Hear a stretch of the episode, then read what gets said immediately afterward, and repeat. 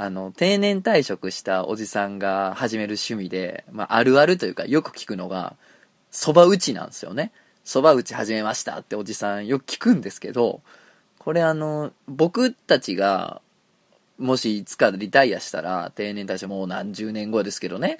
なったらこれ、この蕎麦は何に変わってんねやろと。ずっと蕎麦が流行ってるわけはないと思うんですよね。だから、俺ら世代は、おっさんになった時に一体こう、何を始めんねやろって、ちょっと考えたんですけど、で、思いついたんですよ。これちゃうかって。多分やけど、燻製。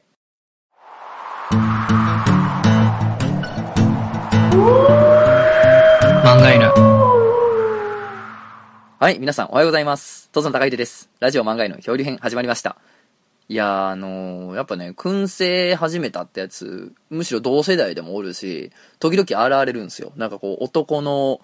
お手軽かつこだわりしろこだわれる場所がたくさんある趣味。しかもこうね、できたら美味しいし、まあみんなに喜ばれるっていう意味で、こういい趣味やと思うんですけどね、こう燻製っていうのはね、一個最近熱いんじゃないかと、始めるやつ多いんじゃないかと思ってるんですけど、で、ここまで話して気づいてんけど、え、この話もしかして前もした？なんか前もした気してきた。いや、これあの、俺が老化してるとか年いってきたから物忘れが激しくなったとかじゃなくて、もうラジオこれもう何十回もやってると、前この話したんちゃうかなっていう話が結構あるんすよね。で、ね、ずっと覚えてりゃいいけどさ、もう忘れるし、何の話したか。で、ずっとね、相手がおったりとかしたら、それ前もしたんすよって言ってもらえるかもしれないんですけど、結構ね、ゲストとかも入れ替わりとかなもんやから、こう、把握しきれてないところがあるんで、あの、漫画犬ボットでも見てね、ちょっと勉強しようかなと。あるんすよ。あの、ラジオ漫画犬ボットというのがですね、ツイッターにありまして、あの、有志の方がね、まあ、こう、おもはよいね、おもはよい言い方ですけれども、まあ、ファンというんですかの方がね、あの、作ってくれてるらしくてですね、この漫画犬の発言をね、こう、いいくらかこう切り抜いてね、ツイートしてくれてるっていうね、漫画犬ボットがあるそうなんで、まあ、それでも見て、俺何の話したかなっていうのをこう再確認せなね、あかんかなと。もう一度聞き直すって言ったら時間かかるし、ちょっと恥ずかしいんでね、あの、俺ここ噛んでんなとかね、あの、思ったらちょっともう喋れなくなっちゃいますからね。で、だからこのさっきの燻製男子ももしかしたら前したかもしれんけど、前してたら、前してたってもうメールをください。よろしくお願いします。はい。で、あの、今日はちょっとこの雰囲気で、あの、わかる方はね、分かっていただけるのかなと思うんですけど、とうとうですよ。とうとう、一人ぼっちですよ。もう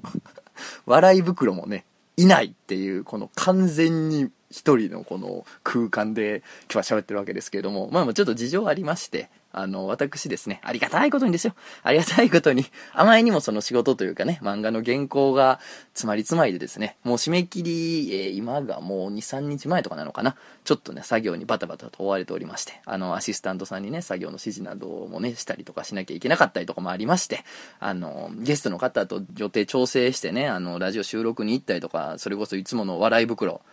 なんか笑い袋最近、なんかうなぎ屋に就職したとか言うててね、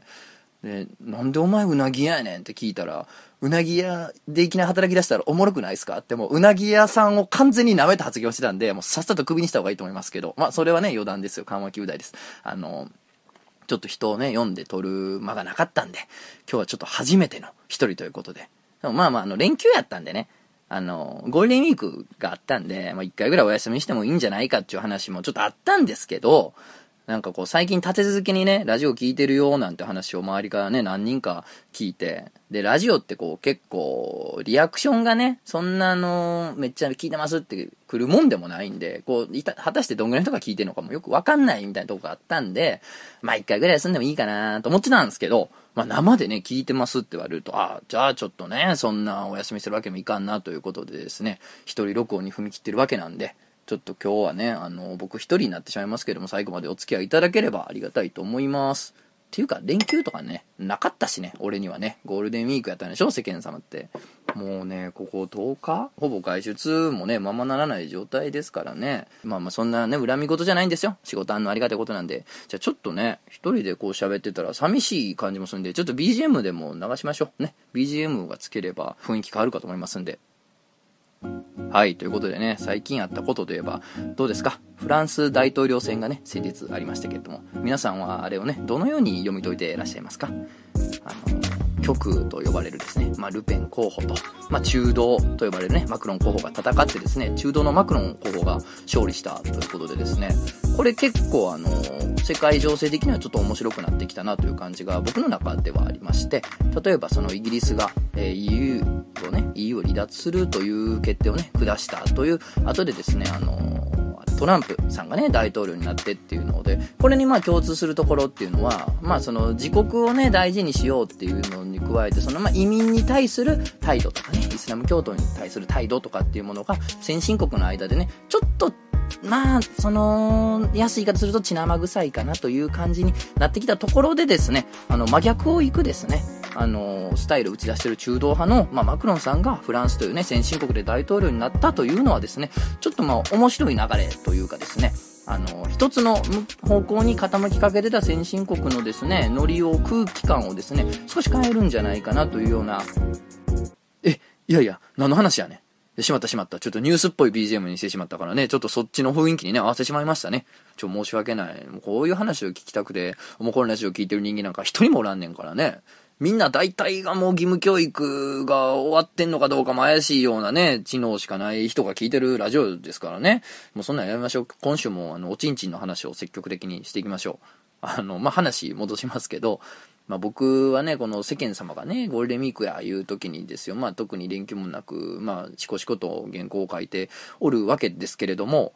あの、もういいんですよ。それでも。僕はあの、20代の時ね、さんざっぱら遊びまくりましたからね。まあ、遊び倒したんですよ。それこそ。まあ、遊んだっつっても何？裸のチャンネルを一緒にジャグジーに入れてシャンパン飲んでみたいなことでは一切ないですけどね。そういう遊びじゃないですけれども、あの、山行ったり海行ったりとか、その都度都度ね、あの、季節をですよ、しっかりこう、全身でこう受け止めるというかですね、季節に全身でぶつかるような遊びをしまくったわけですよ。海で泳いだりね、夏はね。で、冬になったらこう、雪山に行ってね、スキーやってみたりとかっていうことを、まあその季節ごとのいろんなことやってると、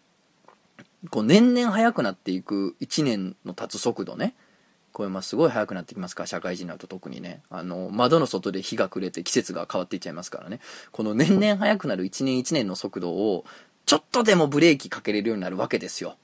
その都度都度ちゃんとこのイベントごとを自分の中で用意していろいろ遊んだりとか新しい刺激に触れてるとねああなんかいろんなことやったからもうあれ何年前かなと思ったらああまだあれ去年の話かとかがあったりするんでまあいろんな刺激を自分に与え続けるっていうのも一番大事なことだと思うんですけど、まあ、ほっといたらほんまね時の流れる速さってもうジョジョ第6部の最後の方とかのやつになりますからね。入ってたねジョジョの例えわからないやつをすぐ言うやつね。一昔前はジョジョの例えとバキの例えって合コンとかで全然嫌がれる話題やったのに最近ジョジョの例えは通用する風になってきていや世の中変わったなと思うんですけどまあそんな話は置いときましてまあなんでね20代はねそういう風にこういろんなとこ行ったりとかして遊んだんでまあまあ今はねこの男一匹みそじね仕事に生きるっちゅうのも悪くないやないかと思って生きとるんですけれども。でねあの当時のねことを思い出すとまあそのさっきね海行っただ山行っただっていう話してましたけど結構一個ね印象深い出来事がねありまして。でそれはこう俺が遊びに行った話ではなくてあの遊びに行ったやつの話を聞いてっていうことなんですけれども、まあ、ちょっとややこしいけどね。あのまあ夏ですよね。夏僕がま大学生の時にですよ。ずっとあの、まあ、美大にね行ってたんで、まあ、ちょっと課題に追われてたんですけどあの高校の時の同級生たちと、まあ、時々遊んでてで連絡が来たんですよ。ですね、なんかっつったら、あの、ギャルをキャンプに行くぞって言われたんですよ。ね？あの、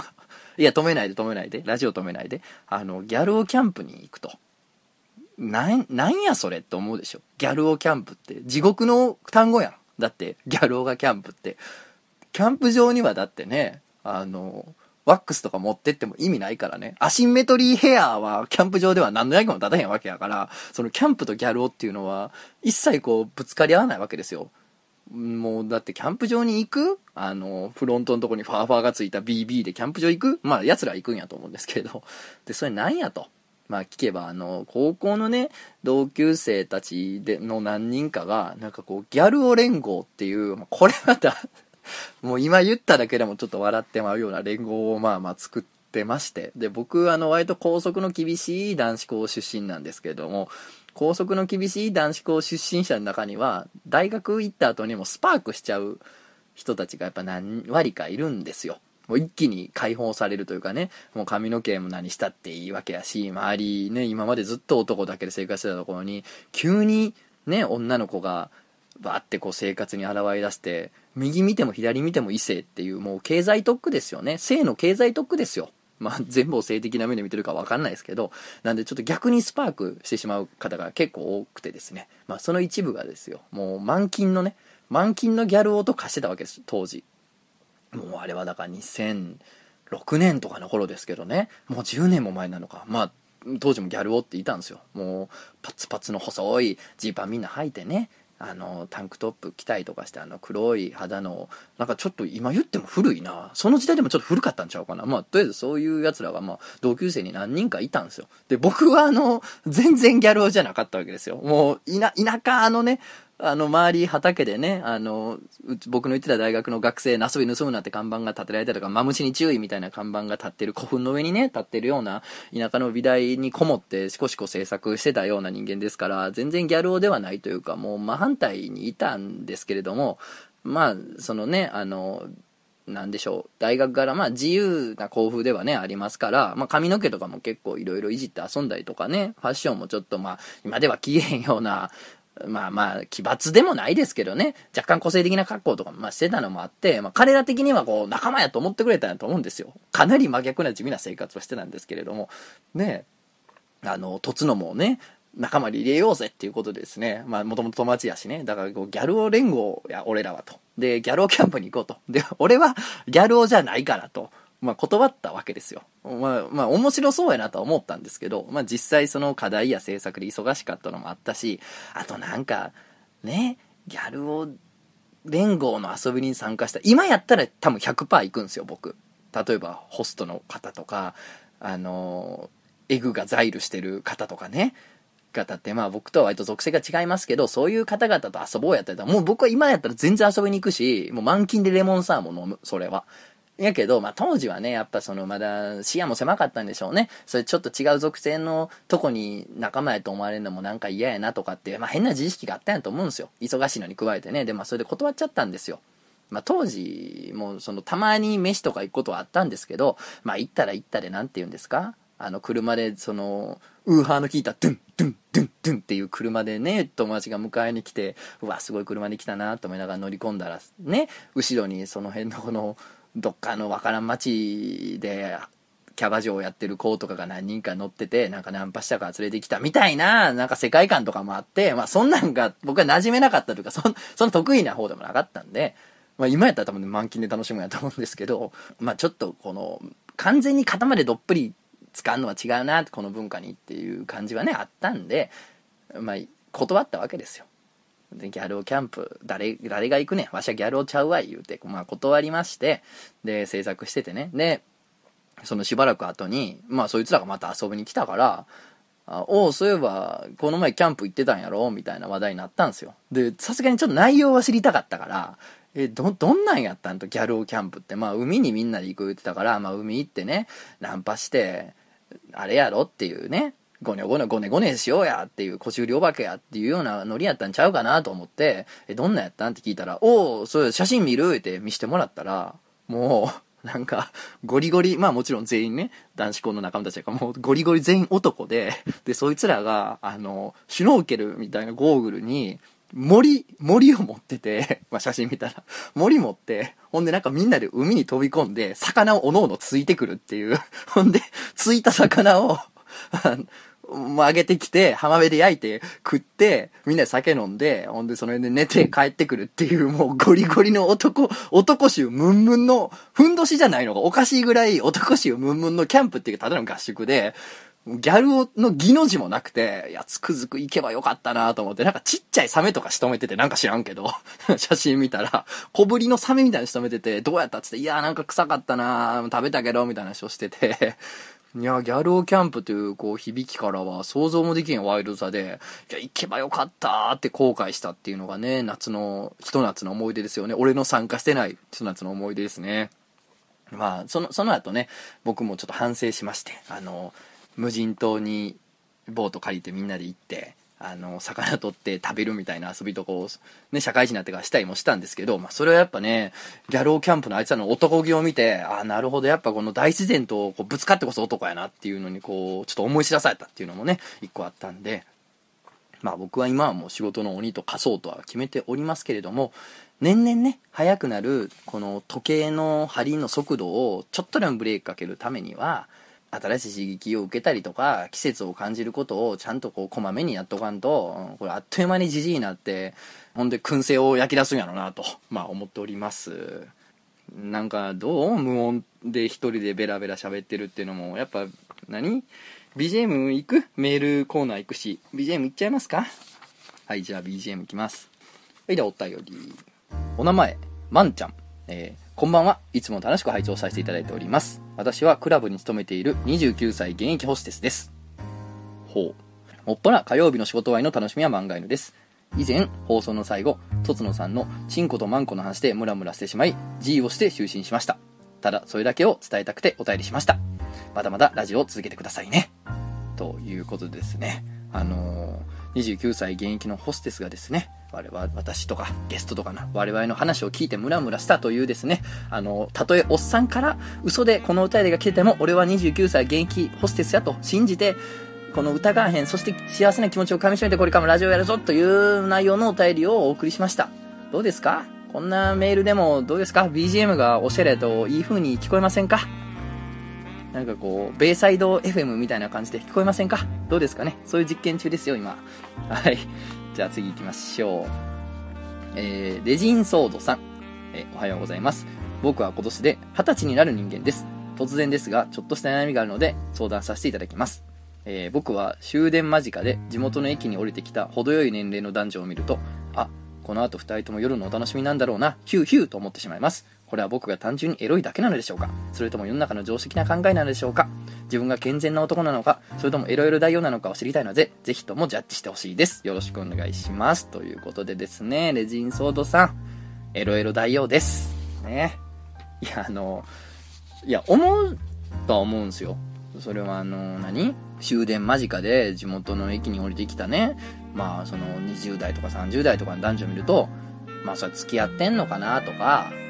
ね、そういう親しい関係なのかなというふうに自動的に判断はすると思うで。それは普通に思うと思うけど、あ、この後、セックスですね、みたいな、ごねごねですね、と、パツイチバッコんですね、と、ヒューヒューって思う？そんなおっさんみたいな、その、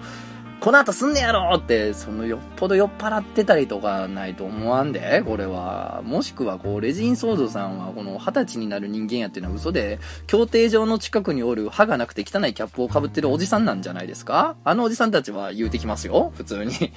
やっとんかみたいな感じでね。なんで、まあ、あの、まあ、二十歳やからね、そういう時期なんじゃないですか。だから自分の頭がエロでいっぱいやから他人のこともエロく見えると。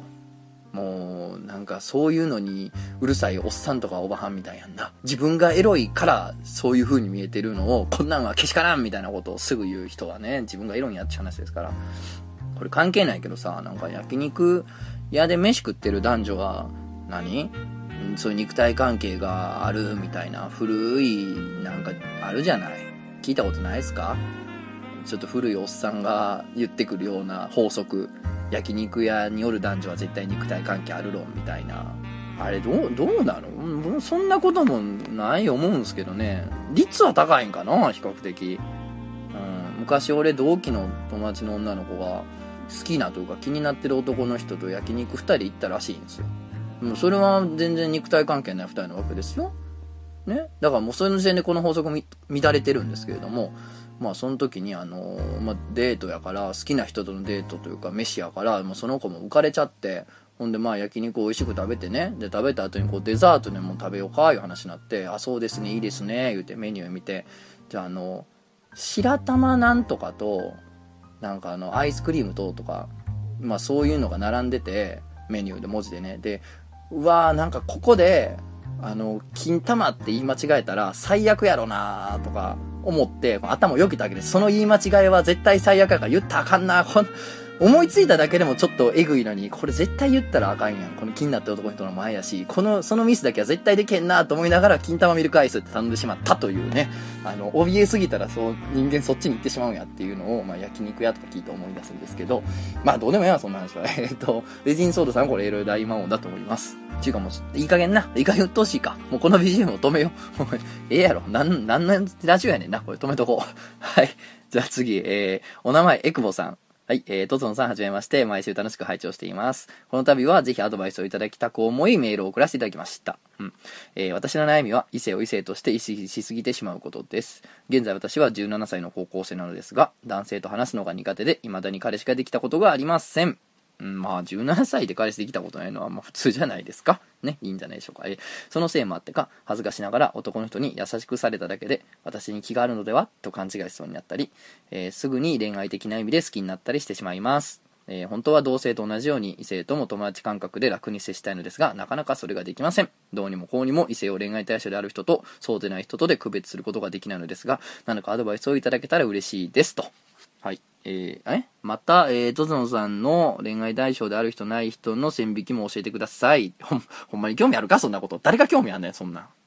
それは相性やわ。多分。えーと、どうなんすかね？僕なんか今日もね、さっきも言ったように、あの、男子校出身ですから、男子校出身の人間っていうのはですね、あの、女の子が、なんていうの、周りに思春期の時代ずっといなかったせいで、女性に対する幻想みたいな、ちょっと女性を神聖視する要素が強いというか、神聖しがちなんですよ。で、その呪いが解けるのに結構長い時間リハビリがかかるんですけど、だから分かりますけどね、当時のだから僕は女友達という存在に一切慣れてなかったので、全てがこう恋愛対象と化してた面も、まああるんですよね、実際のところ。なんでちょっとね、このエクボさんの気持ちわかるんですけど、もうこれ慣れや思いますけどね。これはもうずっとこう、生きてれば、なんかこう相性的な問題でさっきも言ったんですけど、あ、これも完全友達やなみたいな。友達の息のまんまですなみたいな男性確実に現れると思うんで、で、そういう人がこうだんだん増えてきたりするとね、その感覚がつかめてくるので、いいんじゃないですかね。もう場数やと思いますよ、その辺は。あと僕ももちろんねこれは友達やなっていうだけの女の人なんてそれはめちゃめちゃいますけど中にはね、あの、友達を装ってるというかですね、あの、もしかしたら俺は下心、下心というか、そういう対象に全然あんたは入ってますせと思いながらも入ってまへんでっていう顔をしてるだけなのかもしれないですから、なんかまあ大人になると、そういうのも、まあ、上手くなるというとこもあるでしょう。あと、これは思うけど、絶対エクボさん人生楽しいよ。そんな。あのさ、その優しくちょっと優しくされただけですぐ好きになったりとかさ、私のこと好きなんではって勘違いするっていうのさ、特にさ、え、この人俺のこと自分のこと好きなんじゃないかなって思いながら生きていくんって絶対ええからね。健康に。いや、これはあの変なバグり方してストーカーとかなったらちょっとさ怖いけど、基本的に相手が自分のこと好きじゃない、好きやと思って生きる方がストレスないと思うんですよ。そういうやつって、あの、まあ、下手しい周りに迷惑かけるやつってかとかもね、おるんやけど、あの、許してもらえるやろうと思って、厚かましい行動やるやつとかもおんねんけど、でもやっぱな、結局そいつ幸せな気するんよね。楽しく生きてんなって感じするんで、あの、エクボさんはいい性質やと思いますよ。あとやっぱあれやな、女も男も一緒やな。童貞もそうやもん。童貞も結局、なんていうの、ちょっと女の人に優しくさだけであっさり好きになりよるからな、あいつら。っていうかもう、俺がまあそうやったわけやからな。わかるけどね。はい。あの、バカ勢やと思います。その辺は。はい、じゃあ最後。お名前、荒引き団さん。はい。えー、とつのさんはじめまして。えー、今回はお悩み相談がございます。てかもうさっきからさ、あの何個か呼んでるけど、そのなんか恋愛相談コーナーみたいなのを設けてるわけじゃないんですけどね。くるんで読んでるぞっていう話ですよね。あとなんか、おもころの他のラジオってこういう系統でもなさそうやからね、なんか差別化図れるかなっていうような気持ちもあります。あと俺こういう話好きです。えー、僕は現在大学生のいわゆる満勤童貞なんですが、満勤童貞っていわゆるで言わんわ。何やね満勤童貞って。まあとりあえずもう満満勤の童貞なわけね。素晴らしいですね。えー、その、メガスタ持てたいんです。うん、うっとしいね、いちいちね。こんな、まあいいですね。はい、いいですか。ここはまだ序盤、すなわちプロローグです。うっとしいな、こいつ。17はこっからです。えー、それで、女性にモテたいがために、ある行動に出ているのです。うん。えー、ちょうどこの漫画への漂流編で、DKO、えー、男子高校生女ですね。はい、DKO こと、えー地球のお魚ポンちゃんさん。ね、あの、男子高校生が好きで好きで気が狂ってる、男子高校生がいかに好きかっていう話を、もうラジオには乗っきれない内容が多すぎて、あの、もうカットするのもめんどくさかったんで、ラジオ終わった後にいっぱい話したんですけれども、もう本当にね、かなり狂ってました、あの人は。はい。その地球の魚ポンちゃんさんが出た時、え、たくさん男子高校生のあの仕草とか、あそこが燃えるとか、あそこがいいって話をしてたじゃないですか。えーそこで、あ、女性はこういうので男に燃えるんだなと思って、だったら自分から燃えを作り出せばいいんじゃないかと思ったんです。えーこれ友達に話したら絶対に切られると思うんで、誰にも話さないんですけど、例えばよくある手法では、あ、この子いいなと思った子が近くに来たら、いつもはそんなことしないのに友人に対してスキンシップを多めにして、俗に言う女子にとって美味しい絡みをするんですよ。ああ、なるほどね。ああ、この子好きやなと思う女の子が近くに来たら、あの、友達の男と、なんか普段はそんなんせえのに急に肩組んで喋ったりとかして、女の子的に、まあ、燃えるみたいな仕草をこう見せびらかすわけですね。なるほど。あと、え大倉志門くんとか千葉雄大くんは普通にこんな男になりたいなって赤いの海では好きなんですけど女の子の前だと積極的に〇〇って俳優かっこいいよね俺も好きってよく同調しますそうするとえ男なのに好きなの意外と食いつき合いし好感度が上がるんですよでもまだ友達止まりで終わってるしもっと本当の意味でモテたいので、えー女性に人気作品のコスプレとかしたらモテるんじゃないかなと思ってレイヤー活動を始めようと思ってるんですこんなに努力しているのになんで僕に恋人ができないんでしょうか女の子にいいなって思われたいですと。えー、とちょんさんも僕みたく女の子になんかそういういい感じの目で見られたいなって思う時ありませんか？こういう仕草をした時にドキッと思ってほしいなとか。ではということですね。荒引き団さんはですね、これ今ラジオを聞いてる方も、まあ皆さん思ってるでしょうけど、もうほんまにね、クソ大学生ですよ、こいつは。本当に。しばきたい。いや、女の子にいい感じの目で見られたいなって思う時はあるし、前からラジオで何回も言ってるけど、あの、性的な目で見られたいんやから、今の俺は、女性に。まあ、男性相手でも別に嫌ではないですけどね、やぶさかではないですけれども、他人から性的な目で見られたいと、性的な価値を感じてもらいたいという気持ちはありますから、あの、わかりますよ。あの、いい感じの目で見られたいなって思う時ありますけど、あの、まあ、一個一個行こうか。一個一個行こう。ちょっと一人で喋ってる間に長くなってもうたけど、もうこれは読んでもうたから行こう。あのな、お前ほんま、出た、出たぞ出たぞと。みんな、読んでる時にな、はよ突っ込んでくれ、とつのと思ったと思うけどさ、あの、何？この、いいなと思った子が近くにおったらさ、友達、いつもはそんなね、なんていうの、ベタベタ接しない友達に対してスキンシップをね、多めにして、俗に言う、女子にとって美味しい絡みをするんですよって、お前な、お前、いや、わからんねんけど、荒引き団くんがどんな子か僕わかんないし、もしかしたらすごい、なんでしょう、男前というかハンサムというかね、小池徹平くんみたいな子なのかもしれないから、それはちょっと俺わからへんねんけど、でもやっぱな、自分から女子にとって美味しい絡みっていうのやばいと思う。ほんま自分でも分かってると思うけど、やばいと思う。お前ら、まあ、ここで言う女子って、もしかしたらその不女子やったりもするかもしれないけど、いや、お前らこういう絡み好きやろみたいなさ、わかる？あの、オタクの、オタクの男が、そのグループにいて、もう満勤の不女子もそのグループにおってさ、なんかこの、ふ、普段しっぽいノリを見せようと思ってさ、あの男同士で壁ドンとかしてみて、不女子たちをキャーって言わせようみたいなことやってんのが多分俺不女子っていっちゃん嫌いやと思うねやんか、そんなんが。俺は。俺が女の子やったらやめろってめえらっていう。お前、お前らのは見たくねえんだよみたいなさ、その、可愛い男の子同士のやつとか二次元のとか見たいけど、お前らの壁ドンは見たかねえんだよみたいなこともあると思うから、なんかその、荒引き団くんの言ってる女子にとって美味しい絡みって、ほんまに君の周りの女子は美味しいと思ってくれてるかな？本当に。まあでも逆もあんのよ。あの、見せびらかしれずみたいな。あの、なんか、授けて信ぜよう。そなたら下船のものに授けて信ぜようゆりみたいなのがあるんすよ。もう別にそんな、あの、可愛いわけでもないね。別に、その素朴、もう、ものすごくオブラートすると素朴な女の子同士でね、その、根津っぽい、ゆりっぽいノリをこの、童貞たちの前で、わざとやって、童貞たちを興奮させてやるっていうね、チェリーボーイたちをこの女の子同士の絡みで、ちょっとセクシーな絡みでドキドキさせてやるんだからっていうのをブスがやってきたらもうぶち殺したくなるっていうのと一緒ですよ、これはほんまに。誰が見たいねん。お前やめとけ。もうしもとけ、そんなもんはっていうね。ここで言うブスというのはですね、あの、ただ単に容姿を揶揄しただけのもんではなくて、もうその精神がブスやと。お前らにこの餌を、この魚肉ソーセージ、魚肉層をくれてやるわいっていうね、その傲慢さに対して僕は怒ってるわけですよ。だからね、この、女子にとって美味しい絡みをするというのは、これいささか傲慢じゃございませんか？まあいいんですけどね、わかんないですから、この荒引き団くんがさっき言ったみたいに超可愛い男の子やったら、俺も美味しいなって思うと思うんでね、ちょっとこれは僕の想像だけで喋ってますけどね、そういう可能性もあるということでね。で、あの、何ですか？よく女の子にそれ同調したら、え、男なのにその俳優好きなの？意外と食いつき返し好感度上がるんですよって、まあまあわかる。そ、そんな気はする。確かに。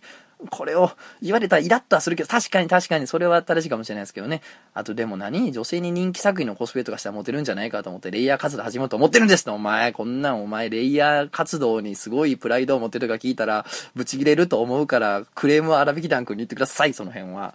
まあ、でもね、なんかそういう気持ちで、浮ついた気持ちでコスプレするのどうなんみたいな人もおるかもしれんけど、でもほら、おもろいコスプレして受けて SNS で拡散されたいと思って変なコスプレする人とかもいっぱいおって、それって決して悪いことじゃないっていうか面白いことやと思うんで、まあ動機は別に悪くないと思いますけどね。そら、本当に、うん、その作品が好きでコスプレするのが絶対一番いいし、一番逆にそれが受けるしモテると思うんですよ。あの、女性に人気作品のコスプレしたらモテるんじゃないって気持ちでやるんやったとしたら、相当あなたが男前とかいけてないと、コスプレのクオリティが高くないと、見透かされてまうから、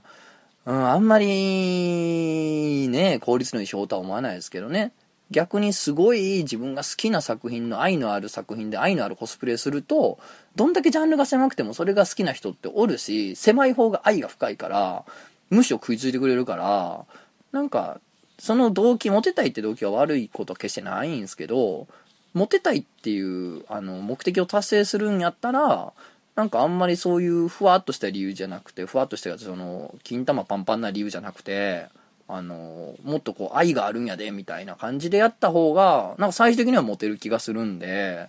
そっちの方がいいんじゃないですかね。で、こんなに努力してるのに僕になんで恋人ができないんでしょうかっていうのはですね、僕には分からないんですけれども僕がかつてモテたいモテたいと思ってた頃にですね出会ったいい言葉があるんですけれどもこれは二村仁さんっていうね AV を撮ってらっしゃる方の本に書いてたんですけどあの全てはモテるためであるって本に書いてたんですけどやっぱねなんでモテへんのかって言ったらお前がキモいからやって書いてたんですよ。だから多分ねなんで恋人できへんねやろ、モテへんねやろっていうのはね、多分、荒引き団くんがキモいからだと思いますよ。これはあの悪口とかじゃなくて、自分は今キモいのではないだろうかって思うことが大事だという話なんですよね。まあ、当時の僕はあの、モテへんねや、みたいなことを、よう文句言うてましたから、それってめっちゃキモいじゃないですか。ね。モテへんねやっていう文句は要するにお前らだから何とかしてくだちみたいな意味ですからそんなくれくれ言ってる大人の男っていうのは気持ちが悪いですからそれはもちろんね需要がなくて当然なのであ俺はキモいのではないかなって自分を見直した時にああそこがキモいなっていう部分には気づけるわけですよ。なのでですねなんでできないんだろうと思った時は